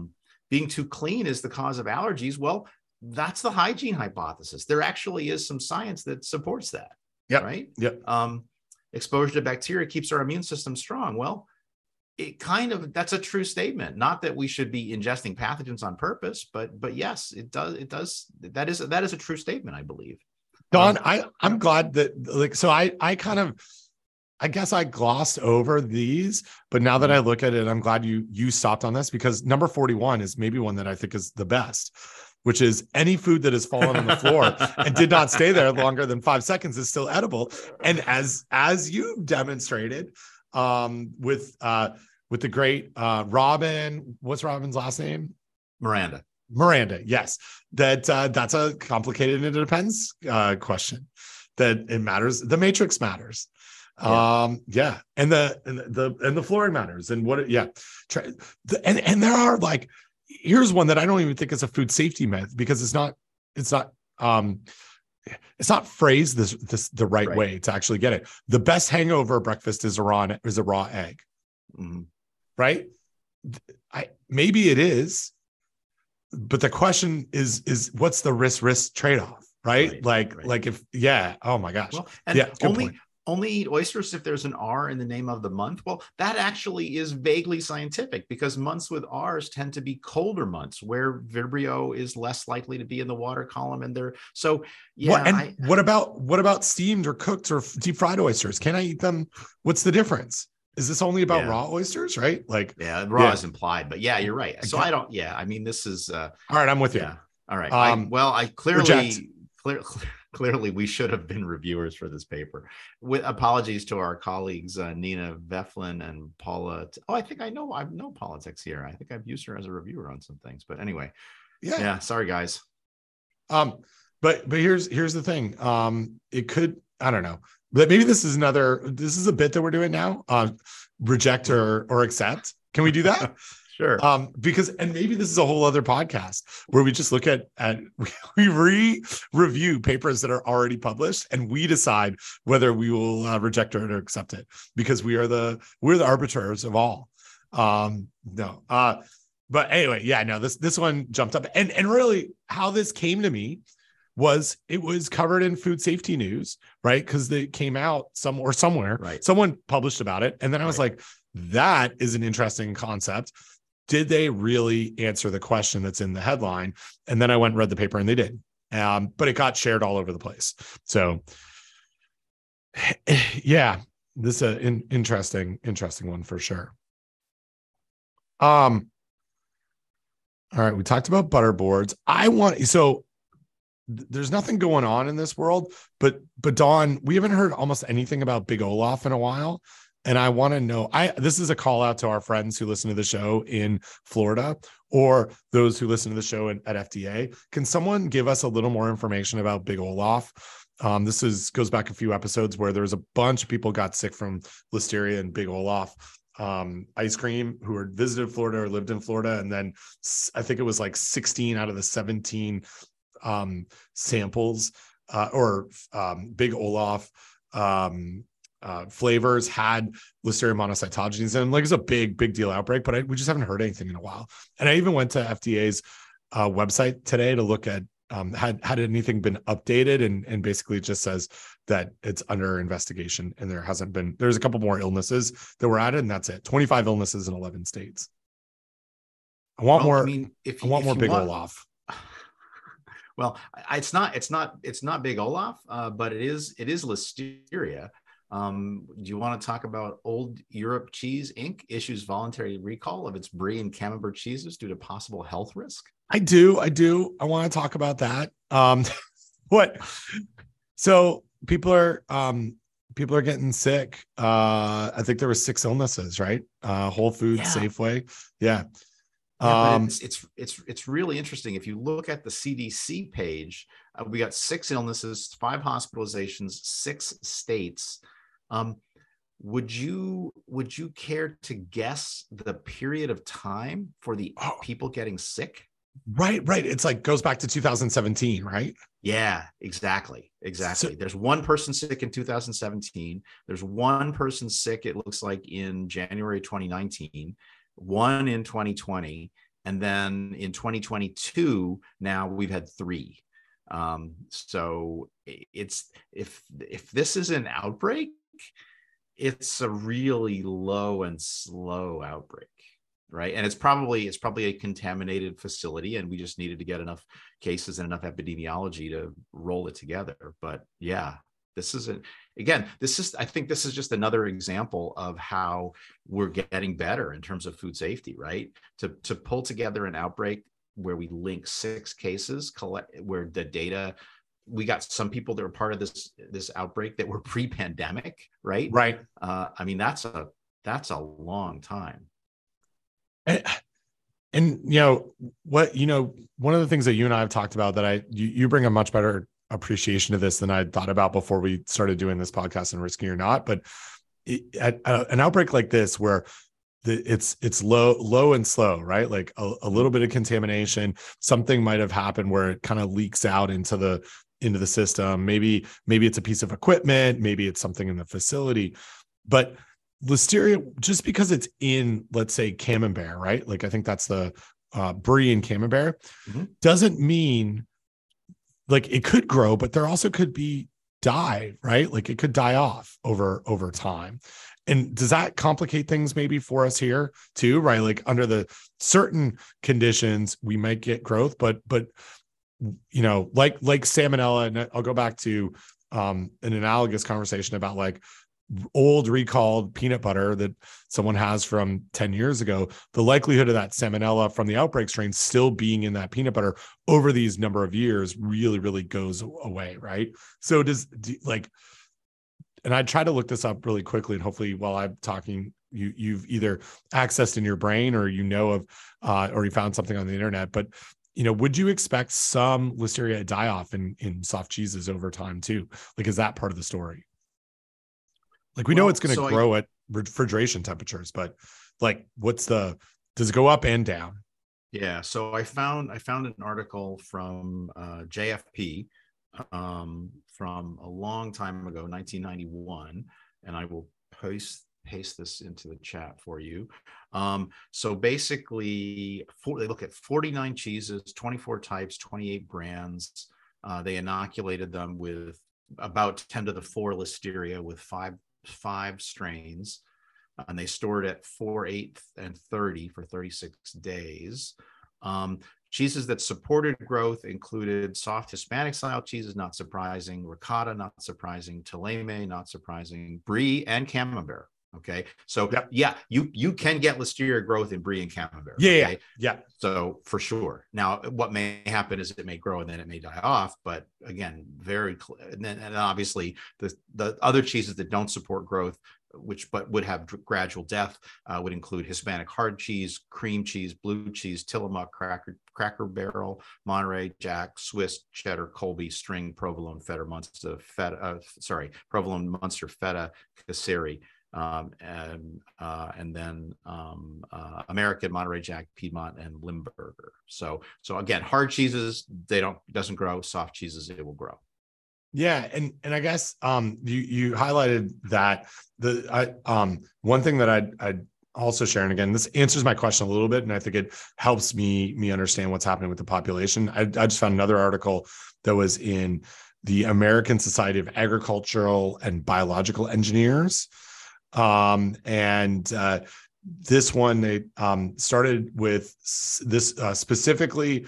This was with Camembert, mm-hmm. and they um, started with six log CFU um, per gram, um, and I don't know exactly what they what they did here, but they started at six, and then it was 1.6 log increase over the initial uh, inocula, inoculation of four oh, they they need, yeah. they need to go back and read a certain paper um, by the NACMCF group on challenge studies because this is not you can't start at 10 to the sixth. If you start right. at 10, I'm I'm critical. I'm a little bit I'm a little bit critical of my good friend Tito Genigeorgis, who is the senior, senior author uh, on the on the JFP article that they started at 10 to the four. It would have been yeah. better to start at 10 to the three or 10 to the two, but I can live with 10 to the four, right? I, I really if you if you start at 10 to the six, there's not much headroom there. Depending and depending on the food, there might not be any headroom. But here's the thing: when listeria gets into cheese, it's probably not there at 10 to the six. Really, you right, want to right. start at a much lower level. And yeah, but these are you know these are ag engineers, right? Biological engineers. They're not they're not microbiologists. So and I don't recognize any of the authors. No, uh, but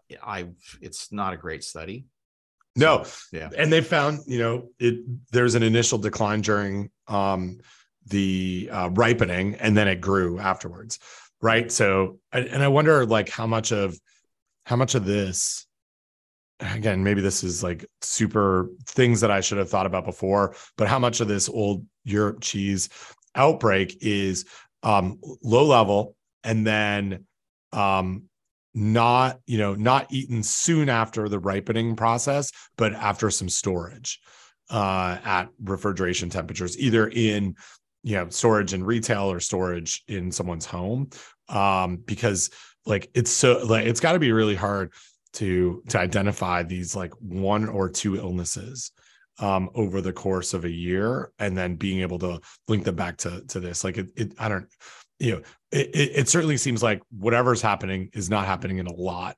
And but kudos to our like system of being able to link these what would probably look like very sporadic cases in 2017 2018 together with something that's happened this year. It's kind of a you know kind of a magical system that we've got right now right? Yeah, and my my hypothesis would be that this is a facility that is regularly throwing off cheese with listeria in it. And again this gets back to really we need we need a tolerance for, for listeria in foods because then the company could be testing they could be finding it they would undoubtedly be finding low levels not high levels, um, and then they could uh, work to do search and destroy in their facility and get rid of the listeria. Uh, I suspect that this this plant is regularly throwing off cheeses with low levels of listeria, and then occasionally you have a perfect storm where you get growth and you get an immunocompromised person. Because remember, again, as we often say, Ben, listeria is not a low dose pathogen. The chance of getting sick, even if you're immunocompromised from a single listeria cell, is very very low um, on the order of one in a million. And so, really, you need growth and you still need an immunocompromised person. And I'm not, I don't, I don't, I'm looking for to see if there's anything in the CDC data about sex or age of the people. Uh, mostly the age is what I'm interested in. Um, let's see. Yeah, sick people range uh, from 56 to 83 years. The yep. median age is 78. Um, and so, yeah, uh, that's who is at risk of listeria is is people who are uh, immunocompromised for a variety of reasons including just being old so and, yeah. and this is a hard like i mean let's i want to talk a little bit about that today Mhm. um now that you bring it up Mhm. like we talk a lot about immunocompromised and and so yes we know from our um you know from how we talk about food safety and consumer education we we we utilize the term that i don't really like because I, I just don't like saying it doesn't have a lot of mouthfeel for me don mm-hmm. yopi right the young old pregnant and immunocompromised Ooh, i hate that i don't i'm, I'm not a fan no Of it? God, that Yeah. sounds gross so so here we go. Young, got it. Old, that's what I want to talk about. Pregnant immunocompromised. I I the more that I'm around the world of food safety, the more that I think we don't have a really good handle on. And I, I mean, there's a couple of groups that I think are doing good good work in this. And I'll I'll highlight um, our friends at um, University Cardiff uh, Met- Metropolitan Cardiff University, I think that's what it's called, um, in, in Wales. Um, Liz Redmond, um, Helen Taylor, um, uh, Ellen Evans, they're doing really good work in in like a lot of different consumer and um, commercial food safety education. Um, and they do have some some work specific to aging populations, but I don't think we do a lot of that here. Like I don't, I know, and I'll, I'll again speak from from my experience in my 14 years here, I haven't designed anything that's like, here's how we should talk about food safety specifically to an aging population who may really like camembert and brie, but but the risks for them change as they get older, right? Like, what's the Right. best way to even communicate that? How do you what are what are the alternatives that you want to talk about, right? And it, I don't I don't know. I I feel like we we we just historically are not doing a good job there. And yeah i so think we you're right yeah, we should do better. Do better. Be be, be better, Don. Come on. Be better. I, sh- I should be better. Um. All right. So so we got that. I put in something about norovirus, and I can't remember Oh. why. Yeah, well, this is this is that's an interesting one. All right, I well, I put in something about norovirus as well. So you're talking about the MMWR? Yeah. Did you put it in, or did I put it in? I- One of us put it in. I us read it. anyway. Norovirus outbreaks reported through Norostat. You want to talk? Yeah, about yeah. that? That's Yeah. yeah. That's what I want to talk about. yeah. Um, okay, so great MMWR as always. I'm currently drinking again. Don, I'm gonna like tap hear that. That is my MMWR um coffee mug that um that they sent me because I talked really nicely about them and I appreciate them a lot.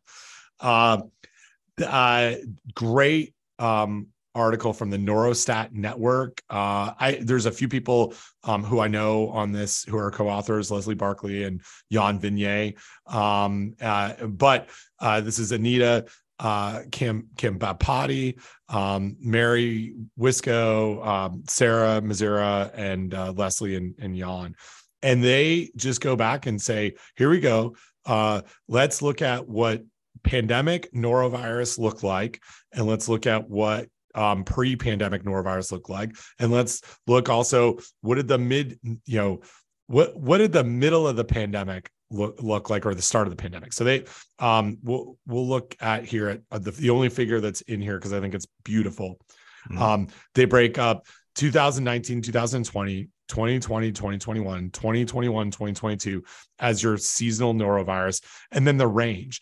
And gosh don didn't the pandemic in both like march 2020 and then all the way through the rest of 2020 2021 look really really different to what we see seasonally? And gosh does 2021 2022 kind of look like it always did like the pandemic really mattered when it came to norovirus outbreak reporting is that i mean that's that's what i saw Yeah, so this is this it's it's definitely worth taking some time and looking at this figure, right? Because the the the the sh- blue shading shows the pre-pandemic range, right?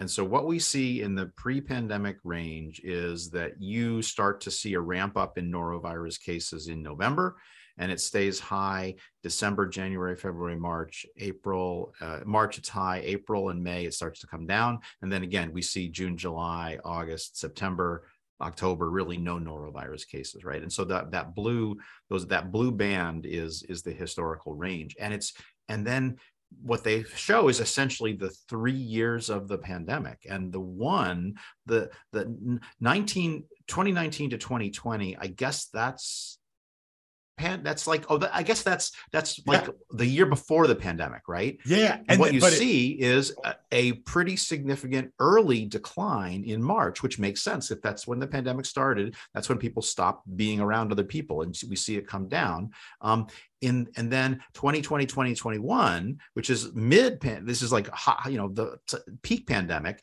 we basically just only get into the, the the the historical range for just the tail end of March and April.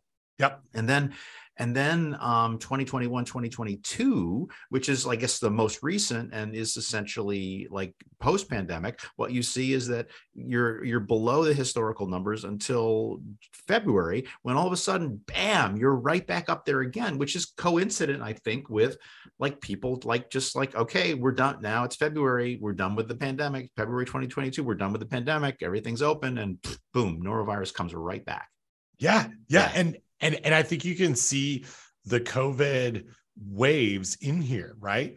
Like I, I know certainly in 2021 and 2022, the December 2021 through like February 2022 was right at the like start of um uh was that was delta right like that's when we that, that was pre omicron and and so all of a sudden things were like got there were more um restrictions that were that were placed uh on on people depending on where they depending on where they lived. And then as soon as those restrictions were lifted right back up right? February march we're back to to normal times. I think this is super fascinating right?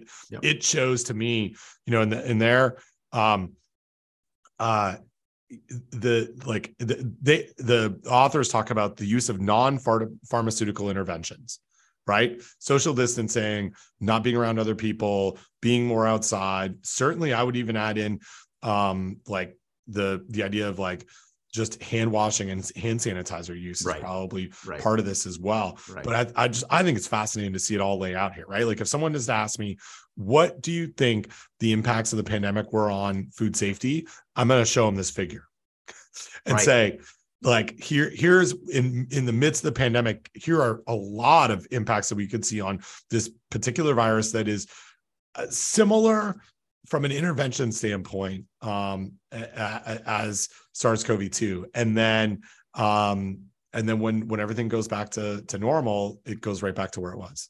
Yeah it's fa- i think it's fascinating. Yeah and i wonder you know I mean, you mentioned hand washing and hand sanitizers. I wonder i wonder how much is that? And yeah. how much is just like people aren't eating at restaurants because the restaurants yep. are closed. And so there's not opportunities for mass uh contamination events right and so it's just like if, if you have an outbreak and this is this is this is data on outbreaks right so it's possible that if you have an outbreak that's small enough it's not even going to show up right and so if you're around fewer people then fewer people are going to be in, impacted uh, it would be really interesting to see the case size of the of these outbreaks, right? Because I've got to imagine that not only is the number of outbreaks going down, but the case size may be going down as well. Um, yeah, I mean, this is, but and my my my guess is that it's mostly just due to people not being around people. I w- I wouldn't attribute much of this to. I mean, it would be nice to attribute much of this to improved hand washing and hand sanitizer use, but I don't I don't think that's correct. I mean, I don't I don't know. That's it's only my opinion. Um, but I think mostly it's just because again, if you if you if you're sick with norovirus, you've got billions potentially of, of virus particles on your hands. You're vomiting v- billions of virus particles. It hand washing and hand sanitation is not really going to help you when you have that that dose, right? Um, yeah. So, you know, yeah, I mean, I, I, yeah, I, I think it's yeah. mostly just about not being around people. Not about, yeah. But I guess we'll we'll never really be able to parse out those specific factors the not, not I mean we yeah. could we could do some models to see whether it would give like what would give you know what would give patterns that look like this but but yeah but that but that's not uh that's not proof. Right right right. Yeah no I, I think your I think your comments are are are are valid um you know in in this. But I, I mean cool cool paper nonetheless. Yeah and great. this is yeah and this is the kind of stuff that that I hope we see more of coming out of the next few years worth of publication right? Like what what we we can start to explain what we see in illnesses and illness patterns better because we had such a focus on data for the last couple of years. Right. Like there's a lot out there. Yeah. Very cool. Um and had you injected? Oh, do you want to talk about um grocery store bags really quick? Sure. Why not? So someone, where is this? Okay, I'm trying to open this. Oh. Yeah, it's uh it's it's, it's uh. Uh, how clean sh- how often should you clean your reusable grocery bag. And this comes from a friend of the podcast, Ellen, uh, who often emails us uh, with things to talk about. And um, it's something that um, she picked up, um, which basically links to a um, uh, an old article, right? So it's it's a it, it's the, the article the article in question that we're interested in discussing because it's the basis for the study is assessment of the potential for cross contamination of food products by reusable shopping bags which was published in food protection trends in i don't know when um a, oh like couple of 2011 years. i think. Uh yes 2011 yeah. So but um and i don't yeah and then and so the article that that um ellen sends to us is a re- recent article right? And it's it's from tastingtable.com how often with the with the headline uh, how often should you be cleaning your reusable grocery bag? Um, and it and it's you know it's it's it's somewhat timely because we do have a single use bag ban in New Jersey, and so we are only using reusable bags now in almost every uh, circumstance, which is interesting. When I go walk down to the drugstore to pick up some vitamins and toothpaste, I end up carrying this back in my pockets because I have forgotten to bring a bag.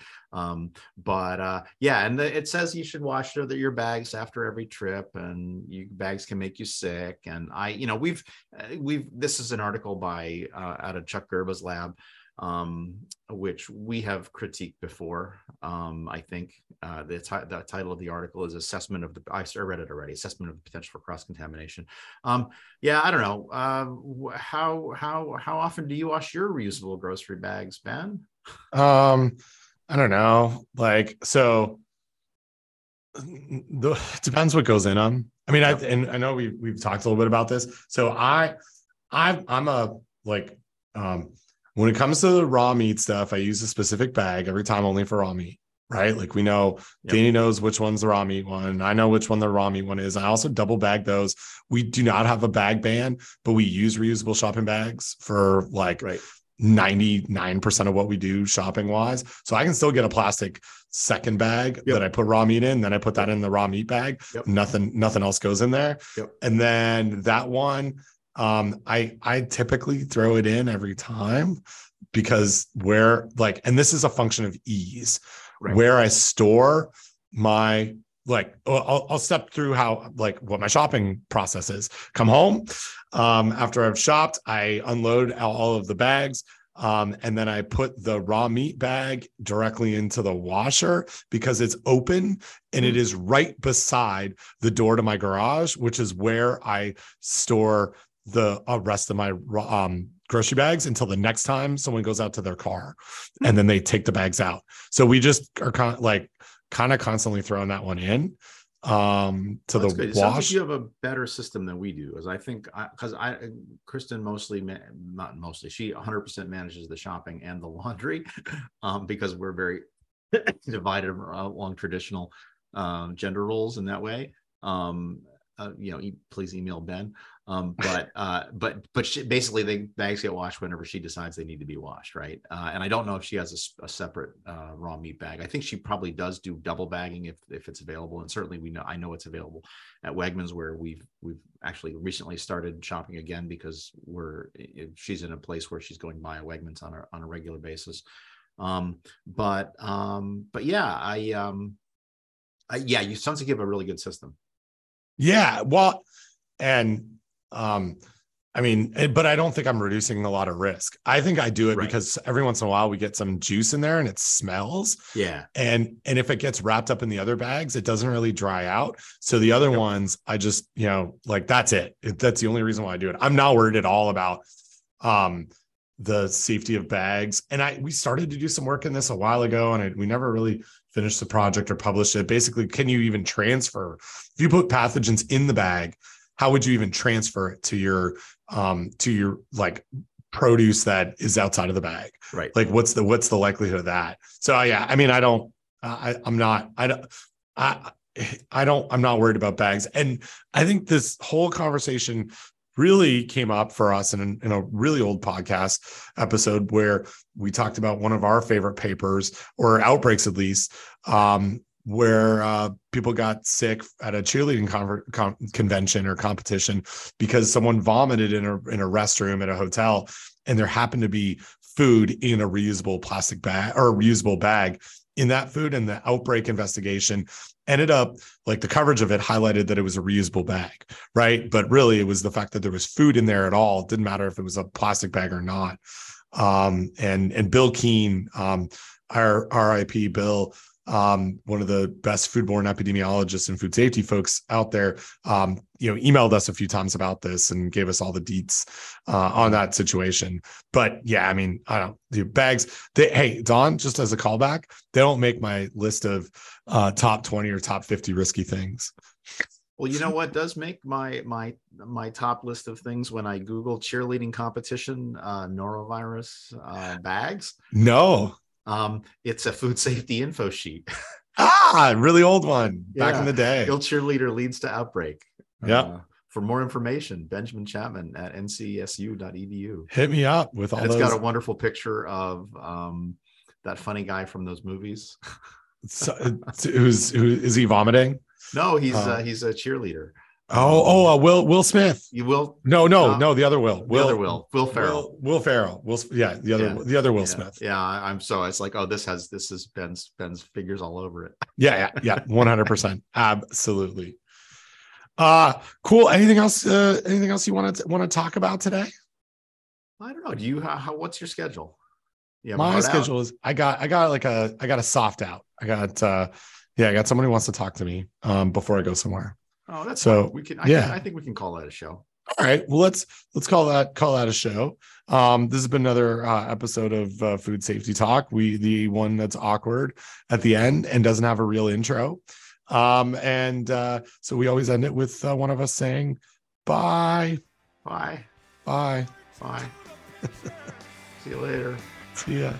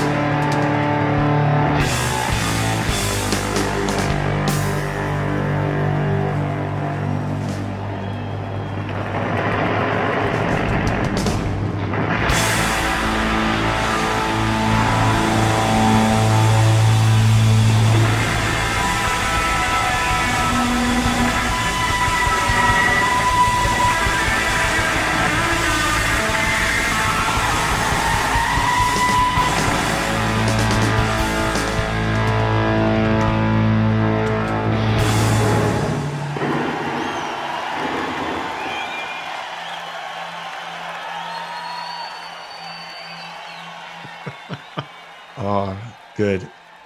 Um, all right. Yeah, I gotta. We're we're transitioning our social media accounts because we have Don. Here, here's the fun. Here's the fun.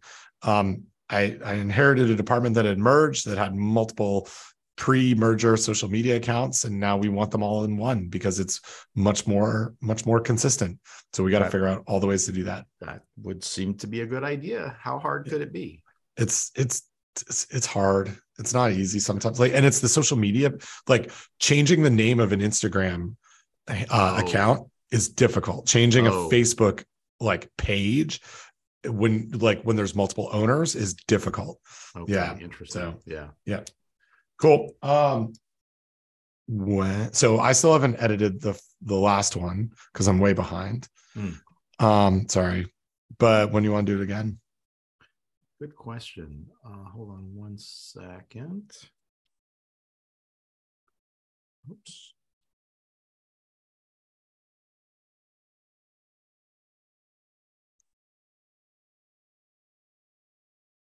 Well, what do you what do you think in terms of uh, getting these both of these edited? What are your um, oh well, I've I've got the um audio edited. I just need to make the show notes for the last Okay. one. My plan was to post it today. oh the post So, the, the other one the last one, yeah. Okay. And so I would post the this other like the one we recorded today next week sometime. Okay, Yeah. So so if we were looking at like, you know, the week of the 18th would be good. okay. Also known as the week of the seventeenth. Yes. Sorry, not I was just looking at the word the the number 18, which is Tuesday, week of the 17th. So I could do like the morning of the 17th, basically all in anytime before noon. I could do the afternoon of the 17th, anytime after 1:30. I could do Yeah, Um, you want to do the afternoon of the seventeenth at uh, Yep. two. Yep, perfect.